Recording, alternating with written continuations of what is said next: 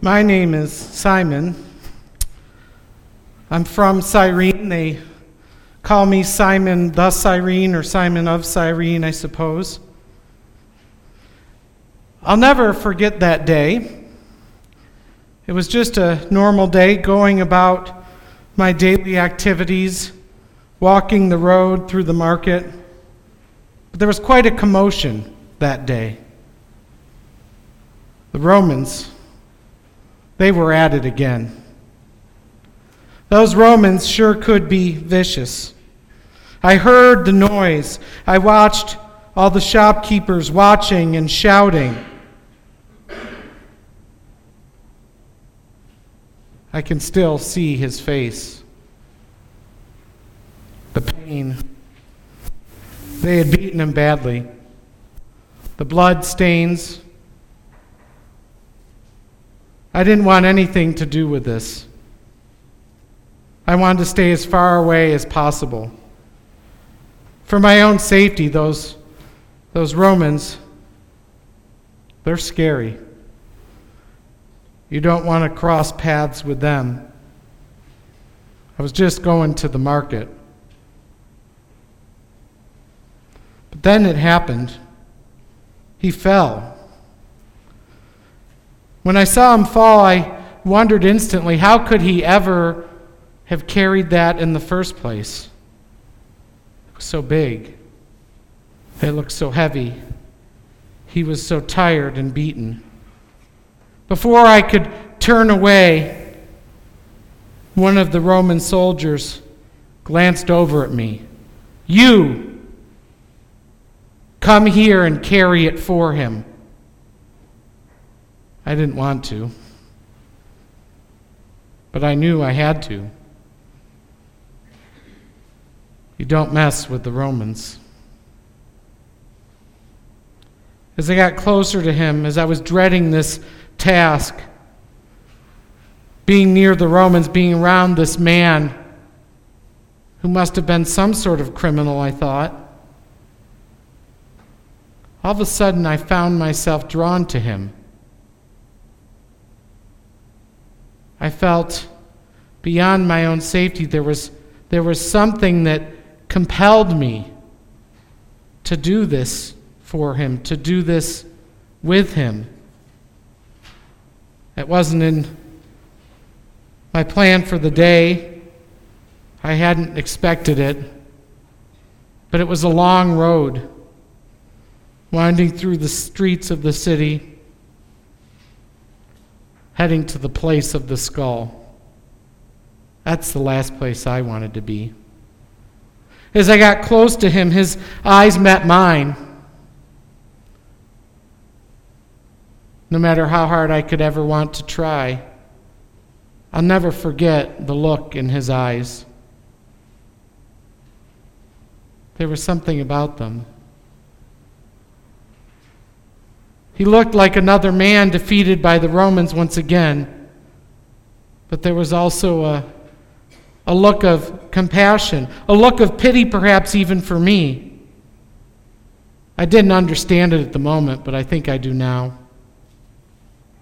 I went to lift the cross for him. I had no idea how heavy they were. I had to wonder how had he made it this far in his condition? I wondered why they picked me out of the crowd. And so we walked. He didn't fight. He didn't seem angry. The crowd, they had a lot to say.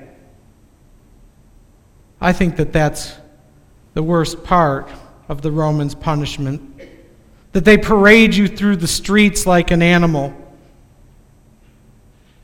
That it's not good enough to try you, it's not good enough to take your life. They've got to humiliate you first. It's so degrading. I never wanted to be a part of this. In hindsight, I'm glad I was. Besides the soldiers and the crowd who were always so bloodthirsty, I noticed some others amongst them. They must have known him, this must have been, they must have known him somehow. They seemed lost and in pain, yet they did nothing. He didn't seem like a criminal. He didn't seem like a villain. I'd heard the stories of these crucifixions, but nobody told me they would beat them like this first. I can't begin to really describe his face, my encounter with him. He was submitted to what was happening to him. It seemed as though he was accepting it. And yet, the pain in his face was undeniable. But if it were me, I don't know that I would be able to look the way he did, to walk the way he did. Because while I could tell he was in pain, he seemed at peace. I didn't know what that meant either until later. As we were walking that road and came around the corner to the hill, as we made our way up to the place of the skull through the streets of the holy city, I realized then, for the first time, who he was. I'd heard stories about him, lots of stories, stories that seemed unbelievable, stories of travel, stories of healing, of miracles, stories of walking on the sea. They said he was a great teacher. Some thought he was the Messiah. He didn't look like a Messiah to me. Yet his followers really believed in him. They were so willing to walk with him and to share his stories. Where were they now? Why weren't they there to help carry the cross? I didn't want this. He didn't deserve this. I guess I was in the wrong place at the wrong time. They still talk about me carrying the cross from the time he fell. They mark it now on that street. His followers still go there to pray. I've been there too. I remember a lot of things about life in those times. But that is a day, and those are moments that I could never forget. Why was this happening? Those Romans. They had it out for him, and I still don't know why. So vicious. In the end, the cross wasn't as heavy as what I witnessed that day. I'd find out later who he really was. I'd find out later that maybe my being at the market that day was where I was supposed to be. Because while I'd heard of this man and his stories, I didn't pay much attention. But as I walked with him, I knew that this man who was dying before me was the man that they were talking about. I afterwards I had to find out more about him. I learned of his teachings.